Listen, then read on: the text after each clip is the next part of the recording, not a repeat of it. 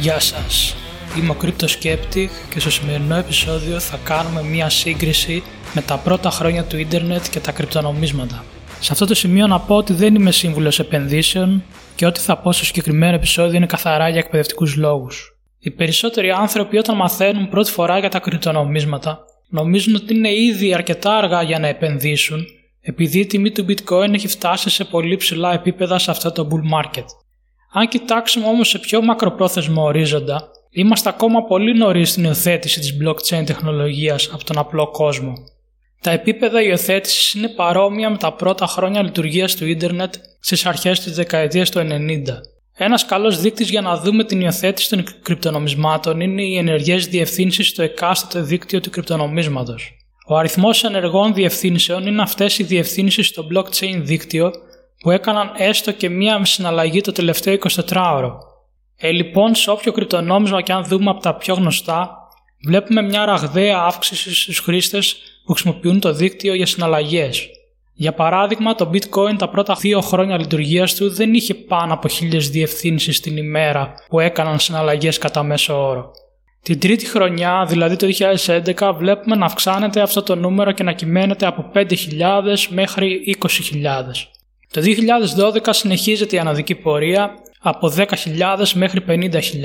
Το 2013 κάποια στιγμή ξεπέρασε τις 200.000 διευθύνσεις. Το 2015 τις 500.000 και το 2017 το 1 εκατομμύριο. Σήμερα έχουμε ξεπεράσει τις 1.320.000 διευθύνσεις και ακόμα δεν έχει τελειώσει το bull market.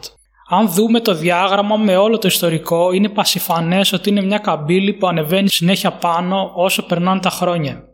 Ακριβώς όπως τα πρώτα χρόνια του ίντερνετ, αυτή η εκθετική αύξηση των χρηστών του ίντερνετ ήταν καθοριστική για τη μεγάλη ανάπτυξη που είδαμε τη δεκαετία του 2000 με την άφηξη των πρώτων κοινωνικών δικτύων και των πρώτων πολύ μεγάλων ιστοσελίδων με δεκάδες εκατομμύρια καθημερινούς επισκέπτες. Και φυσικά μετέπειτα του τεράστιου όγκου πληροφοριών και εφαρμογών που υπάρχουν σήμερα. Σε αυτό το σημείο να κάνω ένα μικρό διάλειμμα για να αναφέρω τους τρόπους που μπορείτε να με στηρίξετε αν σας αρέσει το περιεχόμενο του podcast. Όπως θα ξέρετε το podcast δεν έχει διαφημίσεις, υπάρχει δυνατότητα να συμμετάσχετε στο Patreon με μια μικρή χρέωση το μήνα που ξεκινάει με 5 ευρώ. Μπορείτε να έχετε πρόσβαση σε ειδικό περιεχόμενο που θα ανεβαίνει μόνο για αυτούς που είναι εγγεγραμμένοι. Με 5 ευρώ θα έχετε πρόσβαση σε ένα άρθρο που θα ανεβάζω μια φορά το μήνα και θα αναφέρω τρία κρυπτονομίσματα που θεωρώ ότι αξίζουν την προσοχή σας. Θα αναφέρω τους λόγους για τους οποίους πιστεύω ότι θα δουν αύξηση στη συζήτησή τους το επόμενο διάστημα. Υπάρχουν και άλλα πακέτα στο Patreon. Μπείτε στο patreon.com κάθετος crypto pavla skeptic για να δείτε πώς θα υποφεληθείτε κι εσείς από τα πακέτα. Τα πρώτα χρόνια δημιουργίας του ίντερνετ, ο νόμος του Metcalf προσδιορίσε ότι με όσο πιο μεγάλο ρυθμό αυξάνονται οι χρήσεις του δικτύου, τόσο πιο χρήσιμο θα είναι το δίκτυο άρα και ακόμα πιο εκθετική η περαιτέρω αύξηση των χρηστών. Ας πάρουμε για παράδειγμα ένα site όπως η Wikipedia. Στην αρχή επειδή υπάρχει μικρός αριθμός χρηστών που γράφει τα άρθρα για κάθε θέμα, δεν υπάρχει μεγάλος όγκος πληροφορίας αποθηκευμένος στο site. Όσο όμως αυξάνεται ο αριθμός χρηστών, τόσο αυξάνονται και τα άρθρα. Έτσι το περιεχόμενο γίνεται πιο χρήσιμο σε βάθος χρόνου με αποτέλεσμα η αύξηση των χρηστών να είναι εκθετική, γιατί βρίσκει πολύ μεγαλύτερο αριθμό χρήσιμων άρθρων σε σχέση με την αρχή. Το ίδιο γίνεται και με τα κοινωνικά δίκτυα. Δεν θα μπορούσε το Facebook να έχει την επιτυχία που έχει σήμερα αν δεν είχε την εκθετική αύξηση στους χρήστες που το χρησιμοποιούν με τα χρόνια. Έτσι και με τα κρυπτονομίσματα. Βλέπουμε το bitcoin να έχει μακράν τα μεγαλύτερα network effects που όπως τα λέμε είναι το πόσο μεγάλο είναι το δίκτυο σε θέμα χρηστών έχει το πλεονέκτημα λόγω του ότι ήταν το πρώτο κρυπτονόμισμα. Όταν όμως βλέπουμε και άλλα κρυπτονομίσματα όπως το Ethereum που βγήκαν κάποια χρόνια αργότερα σε σχέση με το Bitcoin, βλέπουμε να ακολουθούν και αυτά τον νόμο του Metcalf. Και έχει μεγαλύτερο ενδιαφέρον ότι στο Ethereum, για παράδειγμα, η αύξηση είναι σε ακόμα μεγαλύτερο ρυθμό σε σχέση με τα πρώτα χρόνια ανάπτυξης του δικτύου του Bitcoin. Το Ethereum σήμερα είναι περίπου στα ίδια επίπεδα ενεργών διευθύνσεων όπως ήταν το bitcoin το 2016.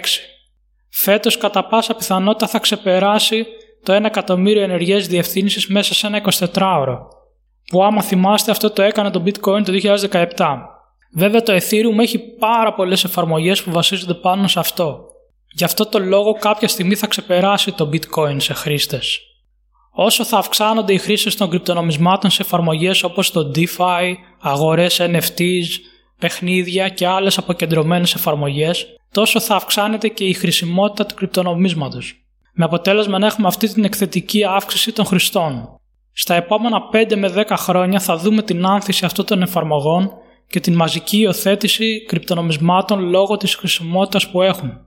Το killer app που λέμε για να έρθει και να έχουμε κάποιο κρυπτονόμισμα που θα έχει μαζική χρήση, πρέπει πρώτα να έχουμε τους αρχικούς χρήστες που θα υιοθετήσουν την τεχνολογία, οι λεγόμενοι ως early adopters. Τώρα είμαστε ακόμα σε αυτή τη φάση. Η υιοθέτηση των κρυπτονομισμάτων από τη μάζα θα έρθει σε γρηγορότερο ρυθμό από το ίντερνετ. Όπως και σε κάθε νέα τεχνολογία, η αποδοχή θα είναι πολύ πιο γρήγορη και θα ξεπεράσει κάθε προηγούμενο. Αυτό ήταν το τέλος του podcast για σήμερα. Τα λέμε από την Παρασκευή με καινούργιο επεισόδιο. Γεια σας!